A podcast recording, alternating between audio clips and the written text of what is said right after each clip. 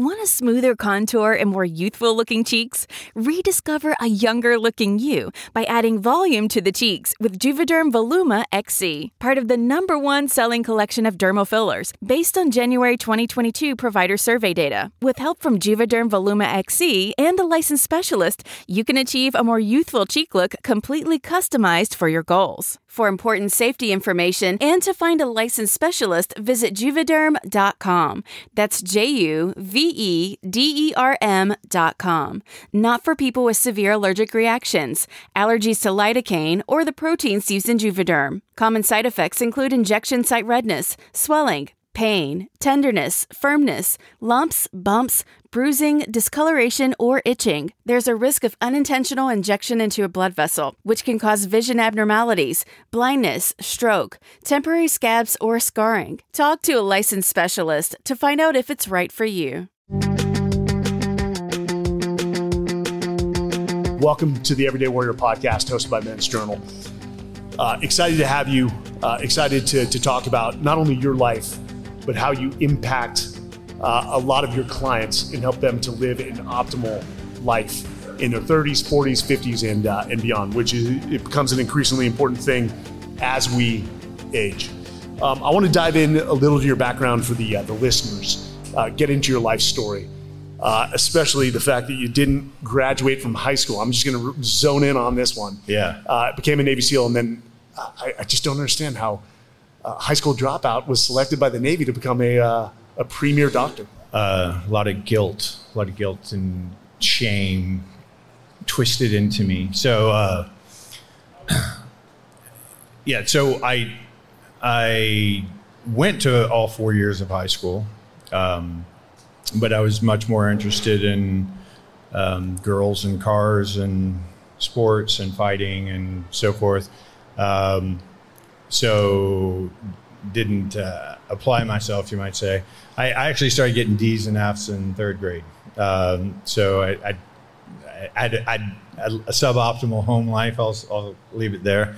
And uh, so school is kind of my escape. It's kind of the only time I got to be away from home. And so I spent all my energy, you know, doing the fun stuff, not not really working in school. And uh, at the end of four years, I had enough credits to be a sophomore, and um, I wasn't going to stick around after all my friends graduated. But none of my friends knew I wasn't graduating. They just, you know, everybody went their way. Everybody went to college, and I went and got a GED and went into the Navy. Actually joined. Uh, in December before I graduated, so uh, December of '87, and uh, they just released a documentary about SEALs. They'd covered a BUD/S class, and they kept saying how this is the toughest training in the world. And uh, Crimmins, you know, Crimmins was like oh, the yeah. star of it, and the tough fisherman from New England guy, right? And uh, so I was like, well, this is the toughest training. I'm going to go do that. So. Um, you know, I, I, I, was a good athlete. I was a good power athlete, strength and speed, sucked at endurance. So BUD/S was not the easiest experience for me, obviously. Um, but uh, yeah, I, I, decided I wanted to go do the toughest training I could do. Uh, I signed up, took the ASVAB. Uh, they just started the DIPAIR program, so I was guaranteed a shot to go if I passed the test and, and uh, uh, boot camp. Um, didn't even know the Navy was going to pay me. That's how naive I was. I just thought they're going to give me clothes, they're going to give me a place to live, they're going to feed me, and then I'm either going to be training for war or in war. So what the hell do I need money for, right? Um, and uh, yeah, we went into the SEAL team during the Hollywood days. Obviously, like we, you know, we had the Gulf War, you know, where three bullets were shot. You know, so we didn't have anything real. Did a lot of what they call FID now. You know, traveling overseas, training other uh, organizations, and then you know just training trip after training trip, same thing over and over, kind of on a treadmill. And I was like, I'm to go. I'm to go check out something else. Go do something else. Uh, knew I'd have to go to college. Had to start in junior college. You can't get into college without a high school diploma. So uh, went to junior college. Started working at San Diego Sports Medicine Center uh, because I thought I was going to be a physical therapist and um, you have to volunteer like 2,000 hours to get into PT school. So I'm doing my doing my volunteer hours. decided I didn't really want to be a PT. Um, had every kind of healthcare practitioner in the world at this clinic, so I got to know everybody. And then uh, the doctors there, because I'd been a SEAL, uh, and then I was like in my second year of college. These guys were only like three years older than me, like the young doctors. And they're like, "You should go be a doctor." And I was like, "Pump, you know, pump the brakes sports, right? Right? Like I, I didn't graduate high school. I'm not gonna, I'm not gonna be a doctor." And uh, the owner of the clinic, a doctor named Lee Rice, who still practices out in San Diego, uh, here's overhears the conversation, comes out into the hallway, and says, "Kirk, the question isn't can you get into medical school. The question is, would you want to go if you could get into medical school?" And I said, "Of course, I'd want to go." He said, "Well, then, what do you? What's the question?" And I'm like, "All right." So he kind of shamed me into it. It was like, "Yeah, I'd love to be a doctor, but I don't think I can be." So he's like, "Well, you got to try." So uh, went through college, set the curve in every class, got a 4.0 GPA all through. Uh, when it came time to apply for medical school, I found out the mil- military had their own medical school, which I didn't I didn't know. Uh, but I was already married, already had a kid. Found out they'd pay me to go to medical school instead of the other way around. Um, and then, of course, you know the military everything they train you for, you repay with time. So I had to be a doctor for them for eight years. And so I just said, well, uh, I'm sure I'll be able to get back to the teams and go get back to the community, and I'll go do sports medicine, ortho, something like that I'm well suited for. Because, you know, being a, at my age and being an athlete and a SEAL, like the only thing I knew about medicine was injuries, right? Like that, that's what I thought a doctor did, you know, like they fix your shoulder, your elbow, your knee, like, and uh, yeah, so obviously, you know, as you said, I, I uh, got through medical school, uh, did a, a, residency in hyperbaric and undersea medicine so that I could go work with divers. And they sent me to this policy job with submarine rescue for like two years. And then I got to go to the SEAL teams. And then I spent my last four years in the military at the SEAL teams and destroyed my career there, helping the guys, but doing the right thing. And, uh, and uh, so there there was no future for me after that job, and so I, I got out at 19 years. when, when you say destroyed your career, you mean you pissed people off? Yeah, I pissed off everybody in the medical sphere because uh, they were probably wrong. Well, because uh, they trained me as a doctor to diagnose and treat disease, and none of our brothers had diseases. They had performance issues, and so I was I had to learn a ton of integrative and functional alternative medicine. I had to learn about a lot about nutrition and supplements and hormones and like all like all the stuff that would interfere with performance. Um, and one of the things that I figured out was, you know, our guys.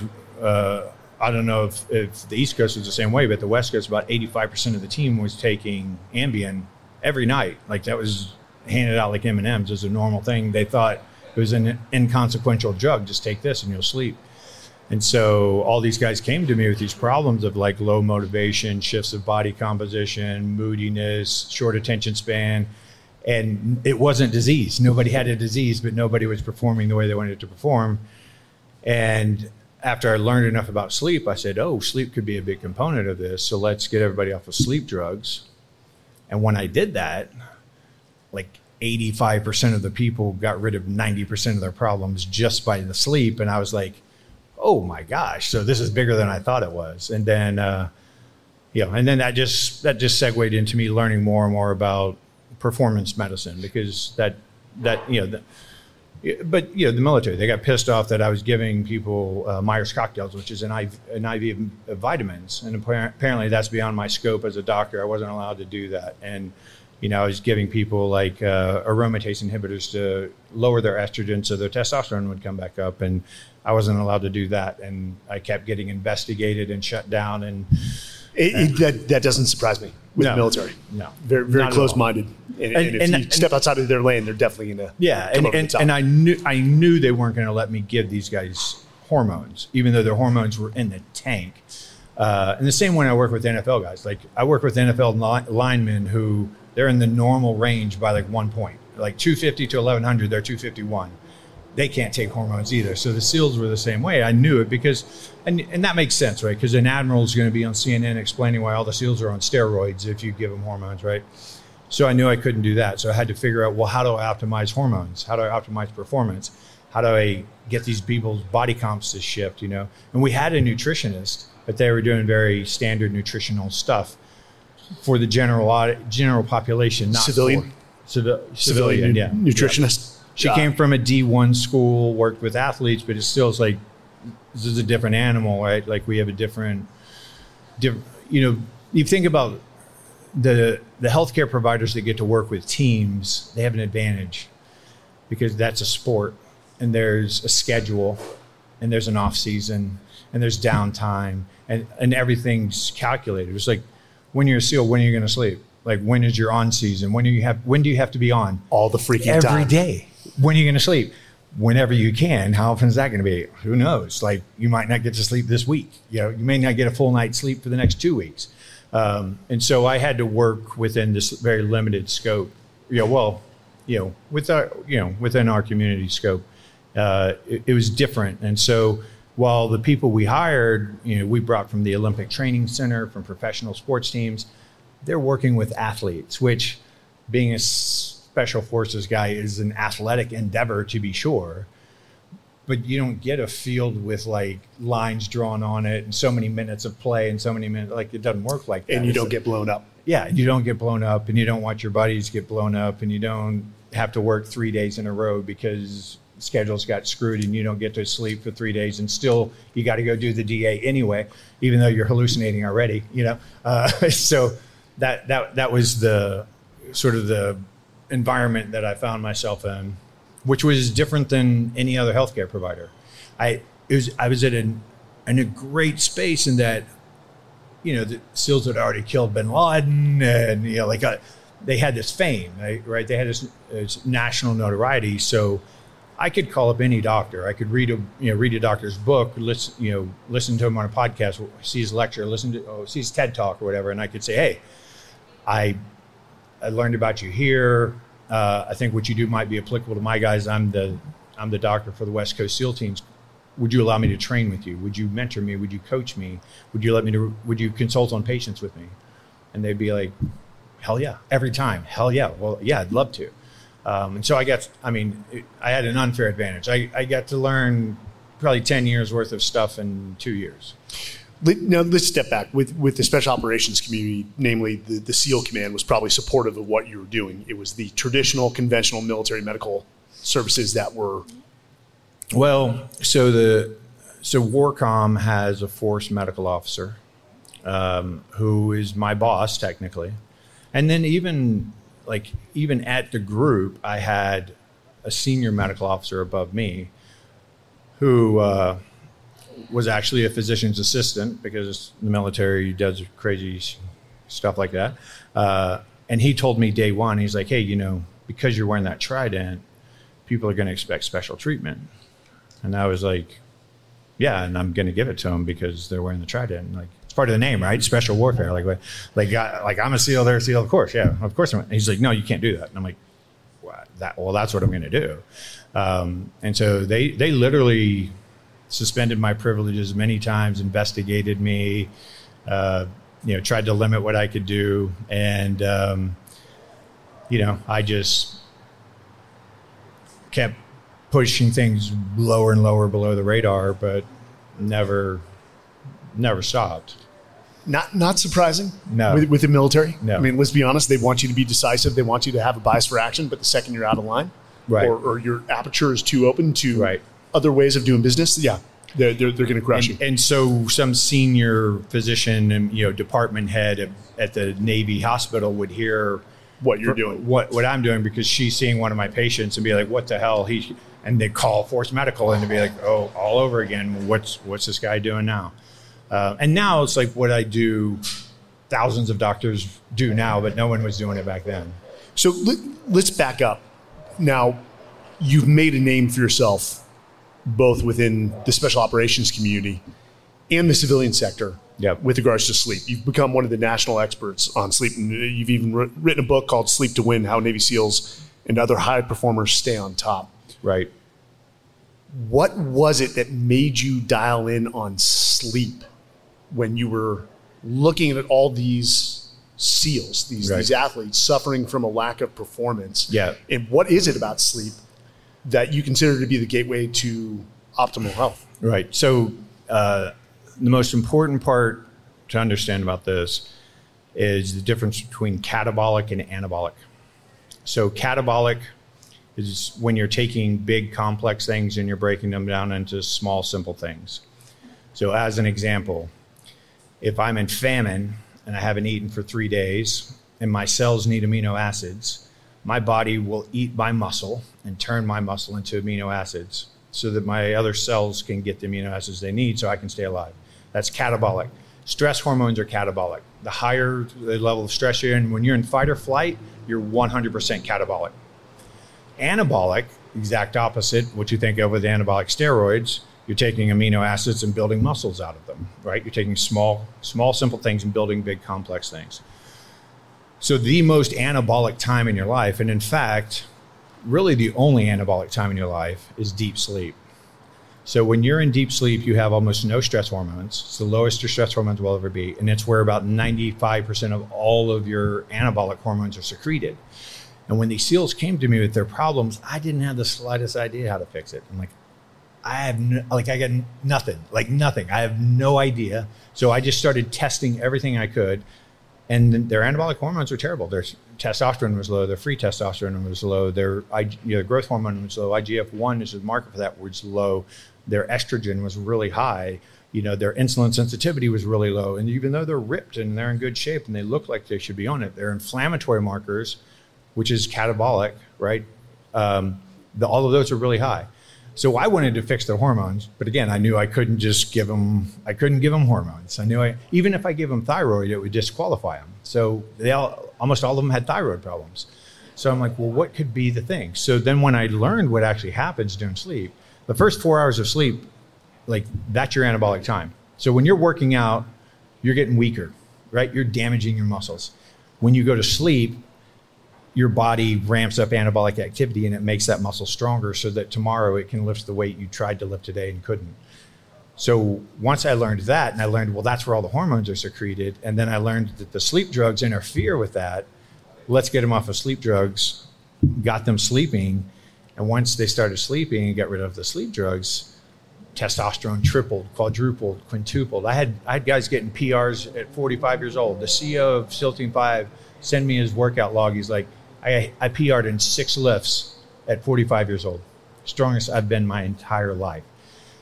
And I was like, oh, this is more than is like I wanted to give him hormones, but I knew that the sleep would help a little. I didn't realize that it would be so big. And now the more I learn about sleep, every single thing that you care about happens when you sleep. Anything you want to get better at, it happens when you're asleep. You don't get better at all during the day. You learn things, you don't really learn them until you sleep on them. You exercise, you don't benefit from that until you recover from it. Let, let me ask you this. So if you, if you had to put a percentage on the amount of problems that went away once their sleep was back to, to, to optimal conditions, Yeah. what would that percentage be? 80%. You're kidding me. 80%. And I guarantee you 90% of what remained, 90% of of that 20% was from TBIs, which I didn't really figure out. the- TBIs the, are- the traumatic brain injuries from the overpressure, rate, you know, all the blast injuries our guys had.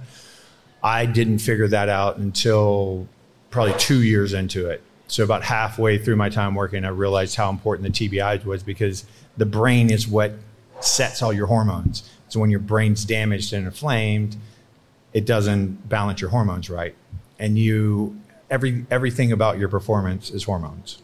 So SEAL or not, your, your, your, your average civilian, let's put it that way.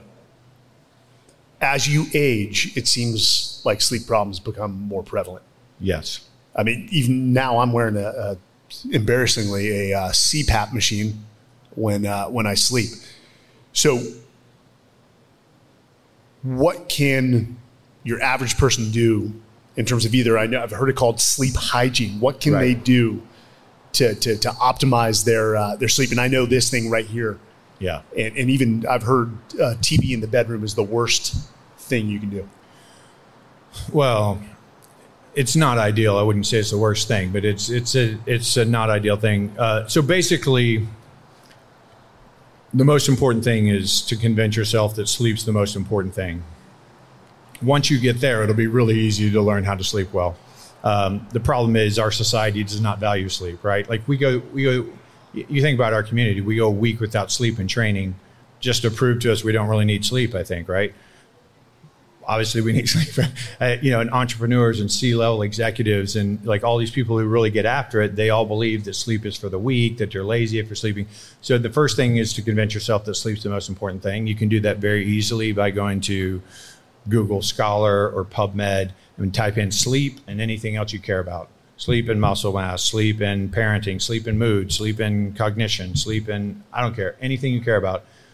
Start reading the science, you'll be horrified. Once you're scared to death and like, oh my God, I need to sleep, now you're ready.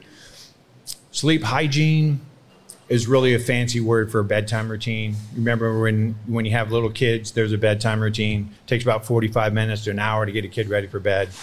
We need to get ready for bed too.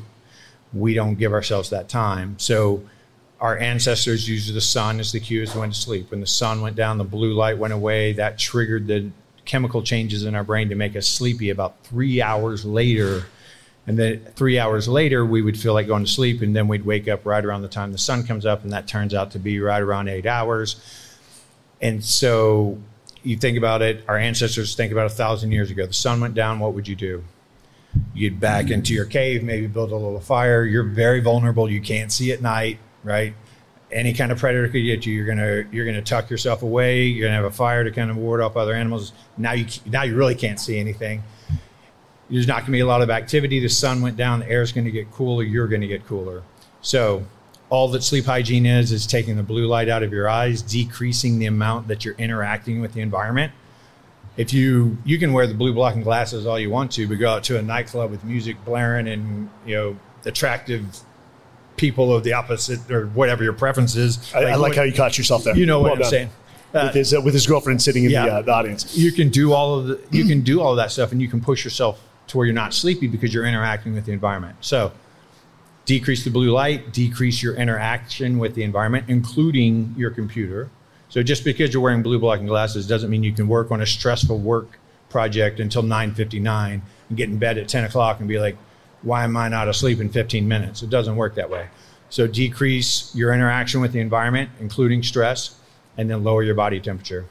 Those three things are 100% of sleep hygiene. Now you'll see that broken into a thousand different behaviors and tricks and do this and do that, but that's what everything is for. I, I know there's parents listening that have toddlers and they're like, yeah, this, this is a pipe dream. Thanks, right. buddy. Yeah. Yeah. Yeah. And the only advice I, I, can give to them is get your kids on a, uh, a sleep schedule get your kids to sleep well. And if your kids are problematic sleepers, nobody likes to hear this, but one of you needs to recover. So you're going to have to take turns with dealing with the kids, and like one person gets to put in earplugs and eye mask and go down in the basement and crank up the AC and get 10 hours of sleep and recover. And then the next night they're on duty and you switch. But that's the only way to recover. The faster you recover, the less damage you do. Let, let me ask you this does physiology play into genetics, play into certain people's sleep? And, and, what I'm thinking of, and you probably know where I'm going this, there, there's guys like Jocko Willink who can stay up till 12 if traveling on the road, but still gets up at 4.30 and right. seems to operate at a, a, high degree. Right. I, I, I, can't operate that, that, that way. I mean, given I've, I've I had a lot more combat deployments, a lot more bangs, and booms. Right. But it does does physiology and genetics. Yeah. So it's like anything else, right? Like we aren't we aren't all equal, right? That's why the Olympics exist. Nobody, nobody's going to pay to watch me and you run 100 meters, right? Because we're not we're not those people, right? So everybody has genetic gifts, and that so there's there's no there there's no evidence that anybody on the planet is optimal with less than eight hours of sleep. But there is evidence that certain gen- genotypes, people with certain gene profiles, suffer less but there's it's still not ideal. They would still be ideal with eight hours. So if Jocko slept eight hours every night, he would be better Jocko than he is. But he just doesn't suffer as much as maybe you, you and so I he, he, doesn't suffer a larger degradation as, as you or I would. Right. With uh, he's definitely a, uh, a beast. Um, we're, we're going to sort of roll into a, uh, a mid uh, break here. And, and, before we take our first break, man, I want to ask you a few hard questions, which is what we do here at the uh, the Everyday Warrior. We're going to ask you to get a little vulnerability because, as you know, and I preach this in, in a lot of my my speeches, is you can't have a healthy culture unless you have vulnerability. And amongst the most elite warriors I've ever seen, they were kind, they were empathetic, and they didn't fear being vulnerable with their fellow man. So, first one is hardest decision Kirk Parsley's ever had to make. Honestly, that would probably be whether or not to get a divorce when I had small children. That was real. That was that was. Uh, took me many years to make that decision. That was tough. Uh, but on topic, the next hardest thing would be: was I going to keep doing everything that I wasn't allowed to do for our guys and possibly lose my medical license and all that other stuff, you know. So can, that's that's the hardest thing you had to face. Yeah, is military punishment. It, for, yeah, for I mean, your job, well, right? I mean, because that would have been my whole life. Like that, I, if I would have lost my license in the medical school that or in the military, that would have followed me in the civilian sector. You would have been done. I'd be working on Harleys or digging ditches right now. I wouldn't be a doctor. You'd, yeah. you'd be a pretty good uh, ditch digger. I think so. Yeah. Like I, I mean, look at you, dude. You're yeah, a beast. I, I got, I get good arms for that. You, you know what I got to say about human performance doctors is, I'm always fearful. It's mu- it's much like a trainer, right? Like at a gym who, who's got a little bit of a belly hanging over their uh, yeah. their belt. You're like, uh, what's your qualifications? Yeah. Do you live with credibility? Yeah. And there's other guys who have a lot more than a little bit of a belly. yeah. Last question before we take this uh, this break. The hardest regret I mean, it, it's a foolish regret, and I've actually expressed it to a guy out here in the audience before. Um, you know, leaving the SEAL teams pre 9 11 and never getting to go to combat, not because I wanted to go to combat, but because I felt like I was deserting my brothers. And, you know, when one of those guys died, we all kind of have this stupid image of ourselves that maybe we, it would have been different or whatever. Um, and so I, I, I regret getting out of the SEAL teams, but I don't regret what's happened since. So it's it's a mixed bag, but that that one's it, I mean that one haunts me. Like I always think like maybe, you know. Well, regardless if you went to war or not, you prep the next generation. And, and given some of the stories you tell me at dinner, I'm so glad that the SEALs in the '90s did not go to war. you guys were the wild children, and God help us if we unleash those. We were truly the war. dirty dozen back yeah, then. Yeah, you yeah. guys were. Well, with that, we'll uh, we'll be right back. And we are back with Doc Kirk Parsley, Navy SEAL, and nationally renowned. Can I say that? Nationally renowned sleep in human you performance could actually, doctor. You could actually say internationally. Internationally, I've, I've, lectured internationally. You're, so you're like, I'm an international guy. Let, let me, let me, dude, because you are a beast, and I know people will see you on the uh, the videos for this. How old are you? I'll be 52 next month. That's fucking old. I know. Okay. It's all. But, it's probably you know any like I'm just every day's gravy from now. Like I've like I've already lived longer than I expected. It, it, it, you look good, dude. If I Thank look as good as you when I'm 52, that's going to be a victory. Well, you better start working. yeah, we'll we'll compare uh, body scans after. Uh, no, we after won't. this. Yeah, you're, I'm, um, I'm, sure you're leaner than I am. Okay, so you know we, we talked about sleep, and, and that was educational, I think, for everyone in the crowd and, and educational for the listeners. It's something we, we, we just dismiss it. I mean, you can dismiss it when you're 20 getting drunk uh, with your, your, your buddies operating off of two hours of sleep and then go to work. But as you get older, that's just it's well, it's not there. You, you think about just our society in general, and uh, not just America, but Western society. What's the first thing you give up? Oh, when, sleep. Right. It's like time crunch. Oh, I got to get all this stuff done. I don't have enough time. I'll go to bed later. I'll get up earlier right? That's the first thing we give up. Should be the last thing we give up because it impacts everything we do. So whether you're using your body or your brain to get that project done, you're impairing the process. So if you say, well, I'm going to cut my sleep short by two hours, you're going to lose about almost three hours of efficiency that next day. So it's a negative sum game and you're tearing yourself down you're aging really, right? Because if you if you could if you had perfect sleep, what would happen is you would go to sleep and you would repair 100%, and you would wake up the next day exactly the way you were that morning, so you would never age. I understand this, and, and I understand this because of you. And I, and I know for, for, the listeners, Kirk and I have known each other for a long time. I, so I, I am in bed by probably eight. And uh, I think, you know, my wife calls me the gremlin because yeah. she's watching uh, reality TV and she pokes me to, to, to watch a certain scene. I, I, I react no. not well. And so she calls me the gremlin. So it, we'll move beyond sleep, but I mean, you went as far to create Doc Parsley's sleep remedies. Where, where can people find that? And what, what, what is it? Yeah. So when, when I was when I decided that I that uh, I wanted to get the guys off of the sleep drugs, obviously they were taking sleep drugs because they couldn't sleep. So I had to give them something, and right, I did I to substitute with something. And all pharmaceuticals are really kind of the same.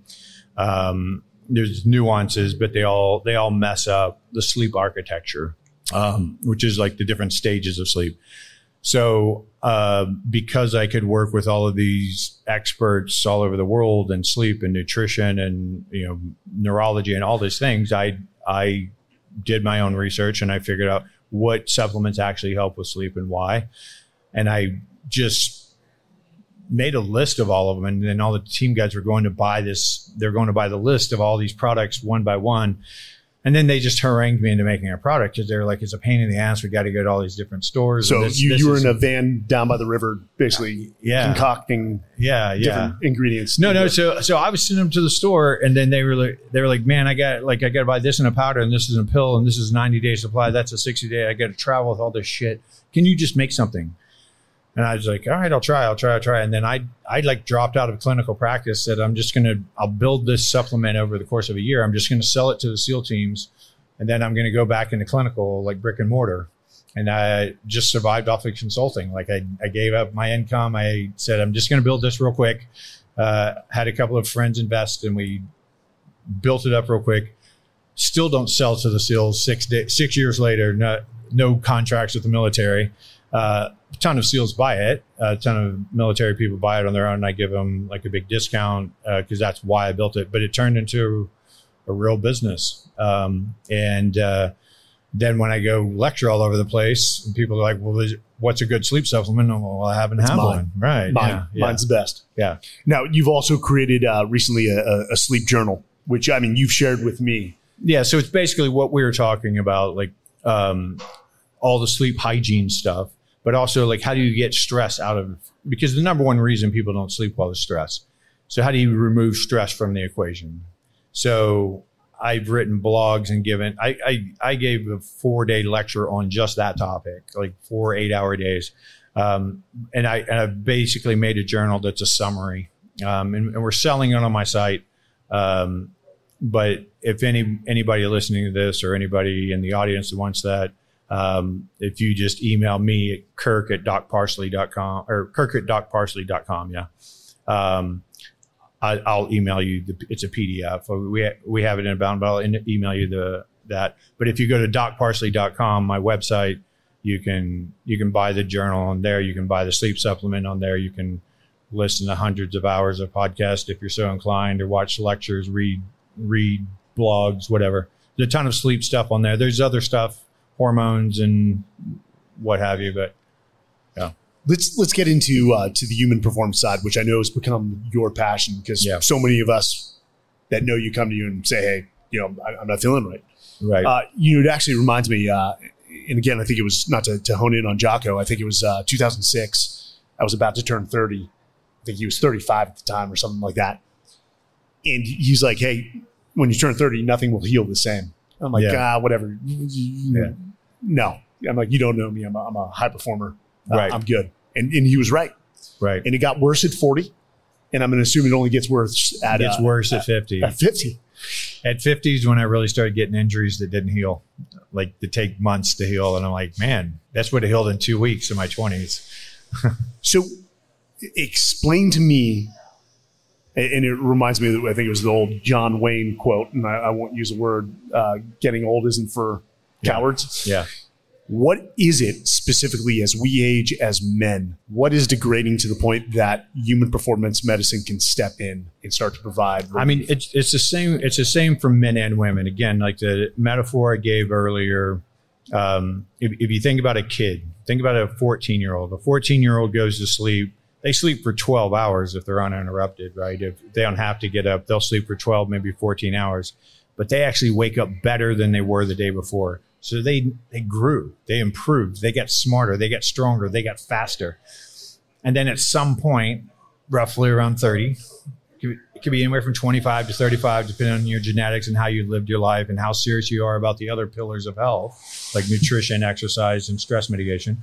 Um, you it becomes a, a wash and you're like going to bed recovering about the same as you were the next day. And then somewhere around 35 30 35 it starts dropping off and you don't recover 100% every night. And that's largely hormone but there's a lot involved. It's it's epigenetics which is like what genes are expressed. There's things called senescent cells. So like older cells that are dying there's blood flow issues. As you get atherosclerosis you don't get as much blood and oxygen and if you think about it, all aging really means is that you're becoming less capable of recovery, right? Because when you're old, why do you die? Well, you die because you can't fight off illness as well. You're immune, right? You you just don't recover as well. You fall down the stairs, you don't recover as well. You get injured, you don't recover as well. So you're more likely to die as you get older. And that's really all it is. You're just not as capable of recovery. So recovery is everything. It's your nutritional status, it's blood flow, it's hormones, it's genetics. It's your, uh, you know, and that can be supplemented, like supplement, supplemental nutritions. Like you could be deficient on micronutrients, you could be deficient on vitamins, you could be, you know, there, there's herbs that can adapt sort of your hormone regulation. There's actual hormones. There's peptides that mimic things in your body that affect your immune system, that affects your recovery. Like all of those things matter. But the lifestyle is 90% of it, right? You still have to sleep well. You still have to eat well. You still have to exercise regularly. Exercising regularly is the best thing for longevity, is the best thing to fight off disease, is the best thing for cognition, it's the best thing for everything, you know. Um, and then, you know, you got to be able to control your stress. And that can be mindfulness, it can be meditation, that could be maybe you control your stress through exercise, right? It's like, maybe you're a meditator maybe you do yoga it doesn't matter what you do as long as you, some people get it from community. That's why a lot of people with community who go to church or they live in big families they live longer because they have community they have lower stress they feel like they have more support. And so mm-hmm. you have to balance all of those things but that's an ideal lifestyle. But then there's reality right? Because there's limitations to what you can do, and then in between here is where we supplement. That's where we give you supplements. Maybe there's maybe there's a pharmaceutical, maybe there's a hormone, maybe there's a SARM, maybe there's a peptide, maybe uh, you know maybe there's a gadget we can use to help you meditate. There's a gadget we can use to help you get to sleep faster. There's a gadget we can use to help you monitor your nutrition better. You, you, you bring up the SARMs, you bring up the peptides, you bring up the hormones, and you know let's let's let's solidify this before you even go there Right. You have to have that foundation of what you said: sleep, proper nutrition, yeah. and uh, and exercise. Right. And, and you you could you could take horse doses of hormones and SARMs and peptides, drink beer all day, eat pizza, and not work out, and you're not going to be healthy. Like that's not the way it works. Like you you have to have the foundation to get the benefit from it. Those things don't matter at all if you aren't doing the other things right. So you know and we're going to get into psychedelics briefly yeah. uh, today, and, and, we're going to bring on Dr. Uh, Martin uh, Polanco, who we both know and, yep. and, has been critical to our lives and helped a lot of our, our brothers with uh, with trauma uh, therapy.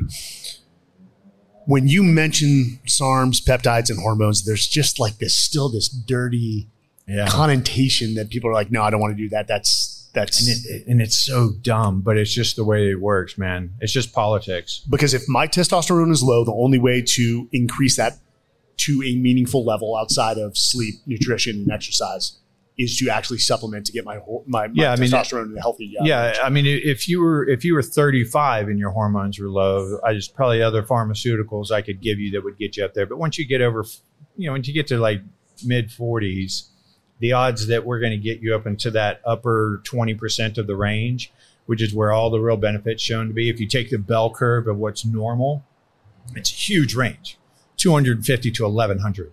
So, what does 600 tell me? In the range, right? Is that in the range for you? Like, I don't know. I'd have to know you your whole life, right? So, but what when you stratify that and you say, all right, let's break it down into 20th percentiles, quintiles, the people whose testosterone, total testosterone are in that upper quintile, lowest risk of death, lowest risk of disease. So that there are one, right? What's your risk? One. You go down to the next quintile, it doubles. It doubles again when you go down, doubles again when you go down, doubles again when you go down. You do the math. If you're in the lowest quintile, you're 16 times more likely to die of anything. You're 16 times more likely to have any disease. But baseball players use testosterone to cheat in a home run contest. And so we don't want to give you testosterone. Which was the greatest year the, of baseball. It was I like mean, the was- coolest part of baseball ever. I, like Sosa, McGwire. Yeah. that, that was that was the I gave, I greatest year. gave, I gave a lecture to a professional baseball team, and I used McGwire when I did the testosterone uh, slide. It was him hitting a home. Like, and he was in the crowd. He was one of the coaches on the team, but he was totally cool about it. He was totally cool about it. He talked to me for like an hour. He's a great guy. I, I don't care what anyone says. I, I remember that one season. I don't remember any other season. Yeah. I mean, that was the best baseball we've ever seen. So, you know, let, us talk about blood work because whenever I come to you, the first step is always, hey, let's get blood labs. Right. The, it, it's almost from a from a uh, person that, that doesn't have a medical background. It seems like that's always sort of your baseline. The blood says all. I mean, it has to be right. Like, it, it, I mean, it doesn't have to be blood. It could be blood. It could be urine. It could be saliva, depending on what we're testing.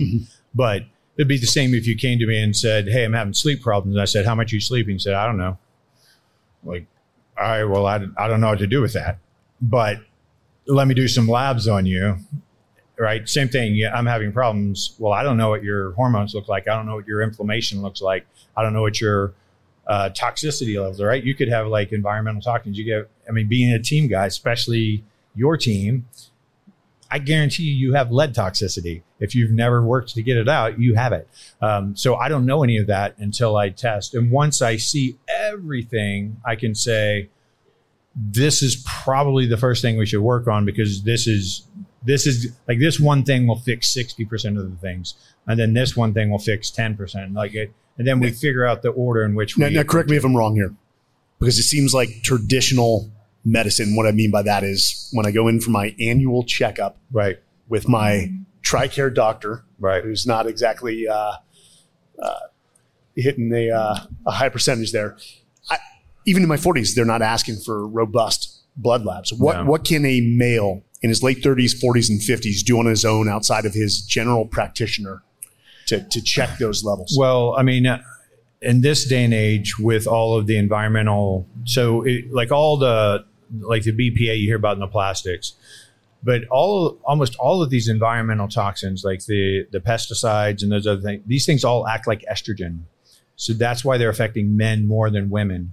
Um, and so the first thing the first thing that any man needs to do is get a full hormone pe- profile, and that full hormone profile goes from cholesterol all the way past testosterone to DHT and estradiol because testosterone can become one of those two things.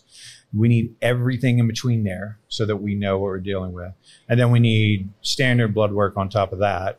And then we need, you know, your thyroid hormones and your adrenal hormones, your stress hormones. We need to, because every hormone affects every other hormone.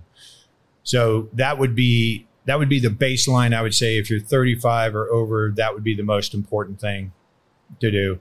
Uh, and then it would and then it would be like a metabolomics, which would be like your vitamins and minerals, uh, which is not standard labs either.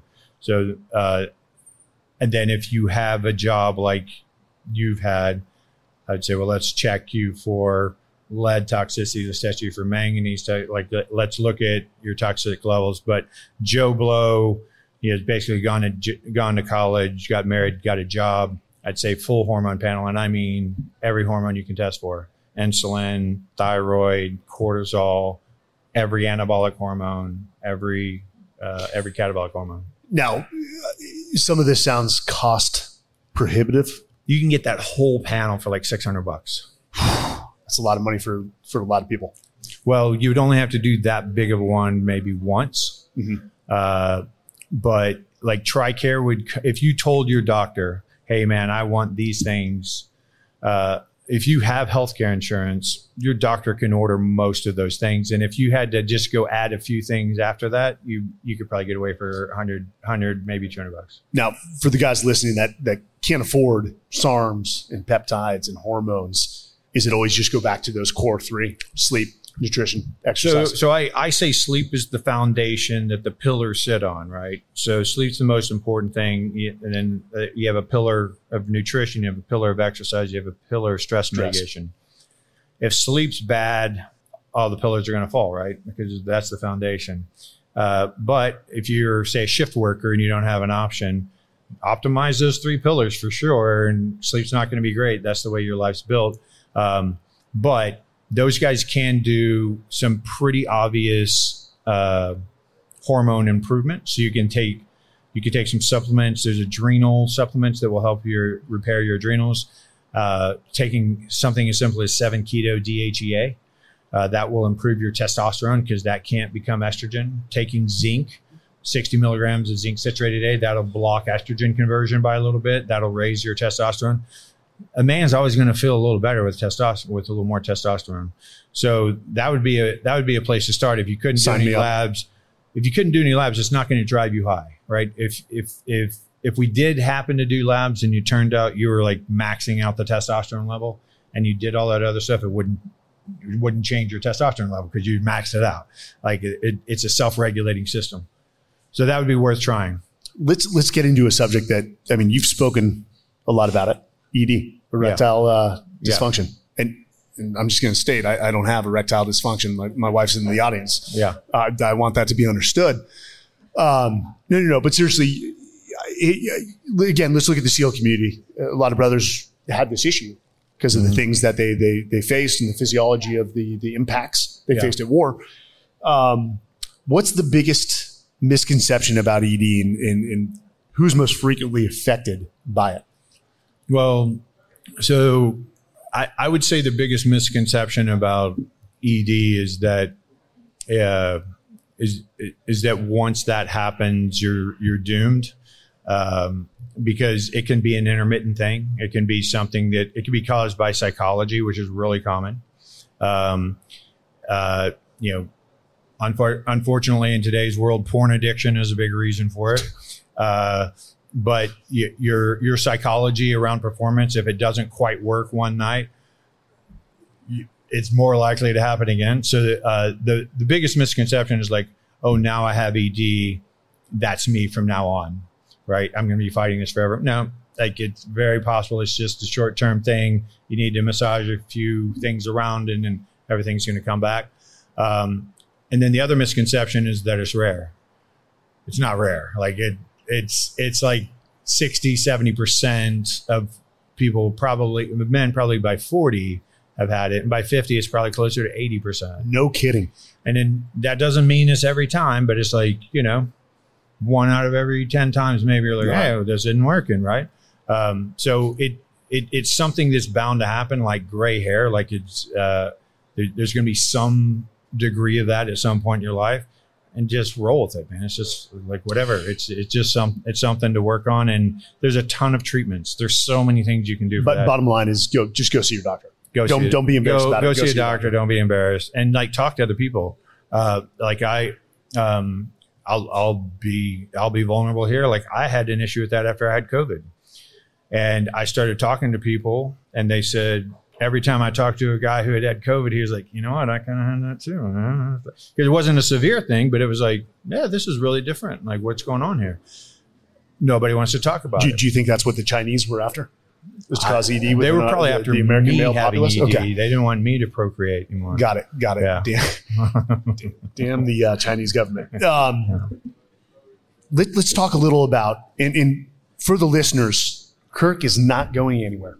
In fact, Kirk is part of this Men's Journal Everyday Warrior initiative. He's going to be a contributor. He's going to be helping men get back to that optimal health, and we're going to be diving in in detail to a lot of the things we've discussed on this podcast. But I want to talk about mental health really quickly. Again, uh, again, is like ED is not something to be embarrassed about. Right. I struggle with my mental health depending on on environment, stressors. Th- That that's just being human. But Well, and You- you and you have a thousand head injuries. I've I've got Like, lesions on the brain. I've Like- got multiple like, lesions eh, on like the brain. every every special forces guy has had thousands of head injuries. Just the overpressurization, the blast, gun gunfire. Carl Gustav's like those are head injuries. But, but regardless, if you, if you served a war or not, I mean, there, there's trauma. I mean, there's, Right. there's mental health. I mean, the environment in society today. But let's talk about again, similar to your approach that pissed off traditional Navy medicine. Right. You started referring a lot of these SEALs that were dealing with mental health issues. Yeah, if people want to say PTSD, that's fine. Uh, I call it survivor's guilt. Yeah. I don't. I don't. I, I, I don't think we need a D. We don't need to call it. It's not a, it's not a we don't need a disorder. no. and I don't think we need the post trauma. Right? It's stress. And does it does it really matter if the stress is because of your job? Does it really matter if the stress is physiologic because of injuries? Does it matter if it's because of an emotional event? Does it matter if it's because you're going through bankruptcy or because you're going through it doesn't matter. It's stress and that stress is catabolic. It's breaking you down. It's interfering with your sleep, which is breaking you down even further. And it's and almost every major psychiatric disease is preceded by a period of insomnia. When you can't sleep well, your brain doesn't work well, and anything you're susceptible to, your neurochemistry changes, and you may get depressed, or you may be you may be a little bipolar, like you might have a touch of that, and you may go into a manic episode. You know, there's all sorts of things that can come out of that. Um, and, and things just as simple as your cognition. When you can't remember things and you can't focus well, you can't pay attention well, you start doubting yourself, and that doubt cycles into more stress, which makes it harder for you to do Downward spiral. stuff. And now you have anxiety because you can't trust yourself to perform, and you don't know what the hell's wrong with you. What's going on with me, right? Um, so we all have it, and it all manifests itself as a disorder, right? Meaning that we're not performing the way we want to perform, and it can always be improved upon. No matter how how dialed in you are, we can do better. And so, if your optimal's here and you're living here, and you get down here, you feel it. But getting back here might just be how you perform, and we can still go better. Yeah.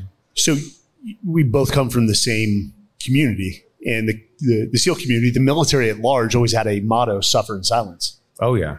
And it, I'm, I'm glad to say that that that has been broken. Right. And the most masculine thing you can ever do, the biggest thing as a man, the, the strongest thing is to say, "Hey, I, I'm having mental health issues." Yeah. And if you're around a good tribe, they'll wrap their arms around you and they'll say, "Hey, that's okay. Let's Yeah. let's get somebody to, Yeah. to talk to." But let's so the VA, which yeah, I'm not going to sit here and bag on the Veteran Affairs. They, there's there's good people that work in the Veteran Affairs that care, but unfortunately, they work under regulations, They're I- overly regulated, underfunded, and much like I mean, Navy traditional yeah. medicine. I mean, it's just a yeah. So even within the civilian world, though, you know, mental health issues are usually dealt with with a pre- prescription pad. Right. And I, I had buddies that were on 17 different pills. Very common. You said this this this doesn't make sense, No. and you said we need to open our aperture.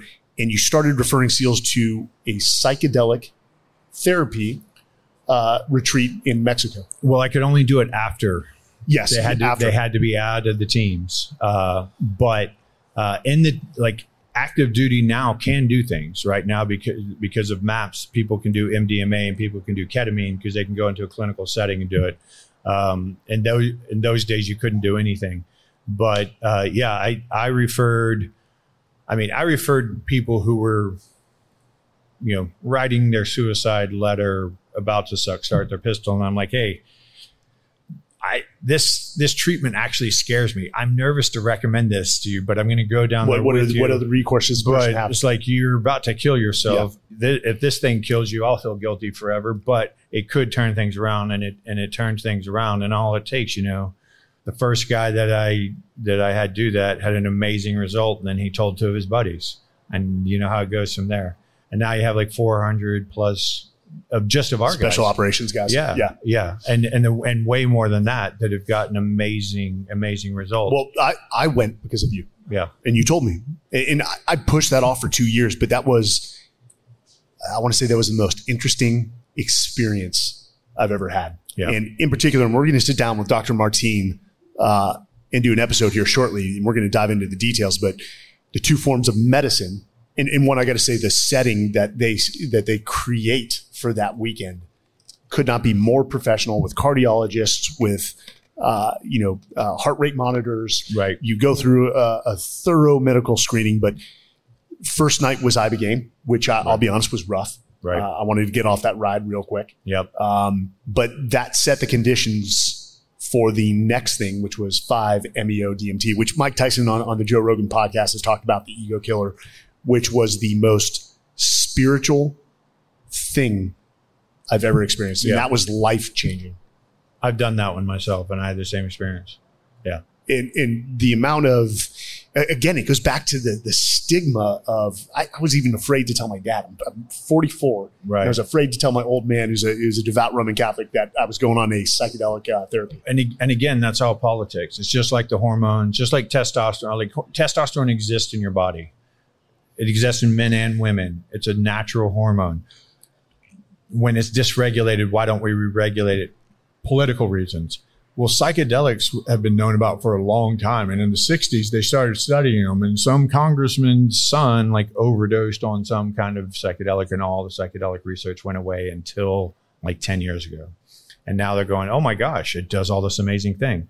Who would have ever figured that a plant that evolved to be on the planet at the same time of us that we could ingest and has some a benefit to us? Well, we eat plants and that benefits us. So why would we think that eating some other plant that causes some other kind of reaction that is beneficial? Why is that bad? Again, it's all political.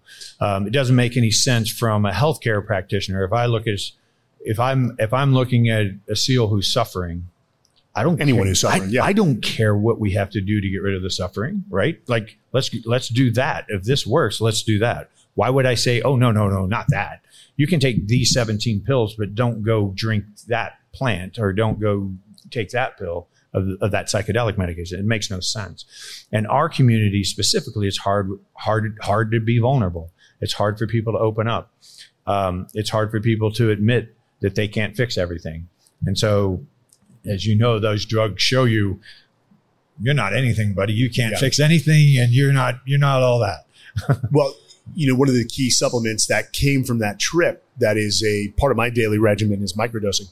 Right, Microdosing of uh, psilocybin, right, which is probably one of the greatest mood enhancers and even focus Yeah. uh, supplements that I've ever taken. And, and no, at no point am I ever, uh, I'll say, tripping or going into a psychedelic journey Right, with microdosing. right.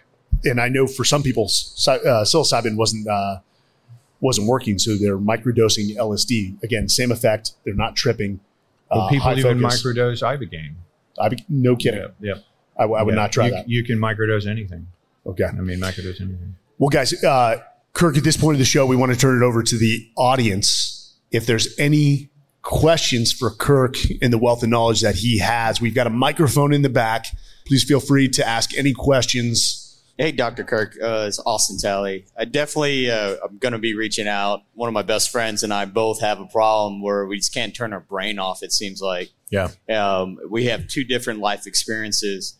Uh, mine is, is 10 years of combat, and, and him is the stresses of entrepreneurship without a doubt because every day you think you're going to go Y'all out are of my business. two clients. That's who I work with. Like Uh, ninety nine percent of who I work with, right there. Those So um, I, I guess if you could sum up any assistance how to turn our brain off a little bit, because I've done the blue light glasses to, I, I even use them to watch TV now. I don't pick up any electronics without them. Right. Um, eh, but I, I obviously, um, I'm going to be hitting you up for more of a uh, personal one on one, but uh, uh, any guidance on that? So basically, you're jacked up at night. You, Yeah, you can't sleep because you, you, you're just your mind. some is days. I can go to sleep at nine o'clock at night, and some days it's not till three thirty in the morning. And I'm still waking Yeah. up at six fifty every day without an alarm clock. Yeah. Well, what what I can say is, uh, you know, there there is there's a medical board specialty for doctors that uh, work with people who have sleep diseases. I'm not that guy. Like, right. So I'm I'm a I'm a physician that values sleep and and teaches a lot about it.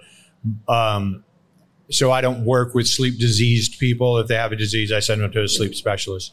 Um, but I can tell you, almost every single client that I've ever had, whether it's a SEAL uh, who just I'm just consulting as a friend, or a client who's paying me, um, almost every almost every one of them, and I can't think of any exceptions, but I'll still say almost. Um, stress is the reason they can't sleep, and I've developed over the years this seemingly ridiculous, ridiculously simple protocol to get rid of stress around sleep. And it's the most it's the most powerful thing I do. It's more powerful than any hormone and pharmaceutical I do. Um, and it's just it's just a process to remove stress from the sleep environment, from both getting ready for sleep and while you're asleep. You, you had a perfect opportunity right there to be like, just go to docparsley.sleepaids.com and, uh, and, Um, and buy, buy my supplements. uh, my my my supplement might help a little bit, but if you're really stressed, uh, it, there's nothing in there that's going to knock you out. But I but that sleep journal that I was talking about that has here here's how here's how you categorize all your stresses, and here's how you get rid of those around bedtime. Here's how you get rid of those if you wake up in the middle of the night. Um, and so it, it's a process. It would take uh, it'd take a while to explain, but it's it's in that sleep journal. Well, thank you, Doctor. I'll be uh, quitting my entrepreneurship partnership then and uh, hitting you up for uh, better sleep ideas. Right on. All right. All right. We got time for one more question, maybe. Okay, so what if you get enough sleep, but you're still tired all the time? But I mean, like you get enough sleep, but you're still just always exhausted. Just How do you know tired. you're How do you know you're getting enough sleep? Just feel like uh, whenever I, even when I get like eight nine hours of sleep a night consecutively, it's still just still tired. You- when- Do you, Do you wake up tired? yeah, Then you're not getting enough sleep. It Or might. is it enough sleep or good sleep? And that's what I was going to say. You might be sleeping for eight hours, but the sleep quality might be worth four hours. so it's just lack of quality sleep, which is If you're waking If you're waking up tired, then there's something wrong with the sleep. Either it's either the duration of sleep or it's the quality of sleep or both. Um, so again, that would be a kind of the sleep hygiene thing. We need to make sure that caffeine's not getting involved. We need to make sure stress not getting involved. We need to make sure there's no medications getting involved. There's no metabolic thing. Like if you have like if you're say pre-diabetic and you have poor insulin control and poor blood glucose control, that can interfere with sleep. Um, there's lots of things. You could be a really bad snorer. You could have sleep apnea, um, where you're actually stopping breathing and becoming acidic. There's a lot of things that could be happening uh, in there, but it, it it's you, if you're waking up tired, it's not enough sleep. Either because you're not sleeping enough hours, or there's not enough quality in the hours that you are sleeping. And also, uh, do you have a practice somewhere, or I might have Uh, missed I, that? I I practice virtually, right? So I, I do online online consulting. I'll I'll meet with you once and do labs and so forth, and then everything else will be online from there. Awesome, thank you. Yeah. And, and where can they find you? So DOC short for doctor, and then my last name is Parsley, like the herb. So docparsley.com. And, and we'll make sure when we release the uh, the podcast that everyone has those uh, URLs, those links. Well, thank you. Uh, before we say goodbye, we like to end this podcast with two of our own questions. And again, right. much like the hard questions, these are deep. How will you measure your life and whether you've lived well? I, le- I, I measure my life through courage. Um, and courage to me just means doing what I know I need to do. Um, and at this state, in different stages of my life, that meant different things. But at this stage of my life, uh, what I care the most about is relationships. And so having the courage, Damn right. having the courage to always say what needs to be said, not leave anything unsaid in case tonight's my last night. Um, and and that's uh, I and I I keep I keep the record in my head. I know I know when I don't have the courage, and I know when I'm when I, I know when I'm petering out, not doing what I should do. Um, but as, as long as I'm doing, we all know what we should be doing. As long as I'm doing what I know what I should be doing, having the courage to do it. Now, for all of us, are there any specific rules or codes, what, what I could also call your keys to success by which you live your life? I would go back to that one. uh, you know, I, I, I would, I would still, I would still say doing what you, you know, having the courage to do what you know you need to do. And if you don't have uh, the education to do it, having the courage to say you don't know and learning how to do it. Um, I, I, I think it all comes down, and that's sort of a personal integrity.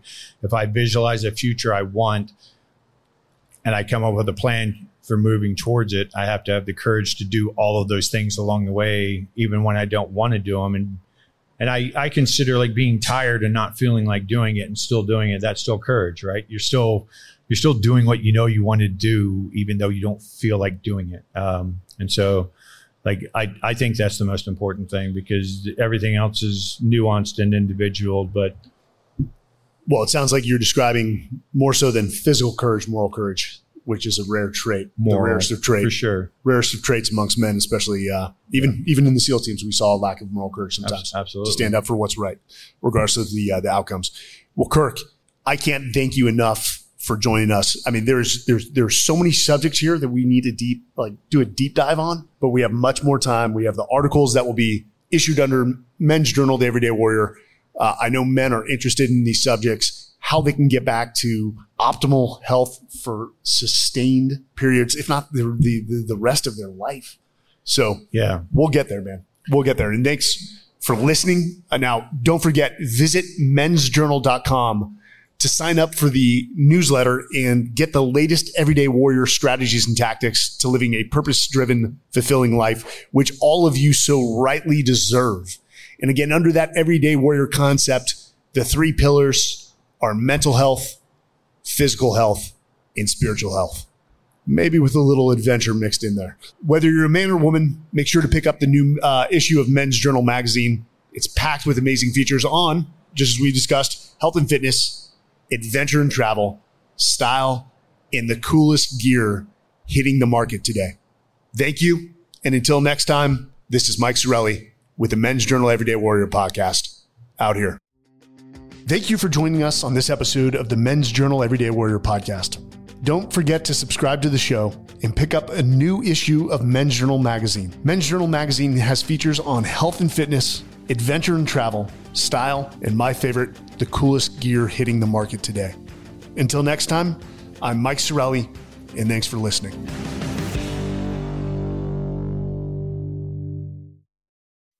If you are leading change, building a team, or implementing new procedures, Gonzaga University's online Masters in Organizational Leadership gives you the tools for success. With concentrations in change, global, and servant leadership, you'll get the most relevant training and education to help you tackle any challenge. Visit gonzaga.edu/leader and find out how Gonzaga's organizational leadership degree can affect positive change in your life and career. That's gonzaga.edu/leader.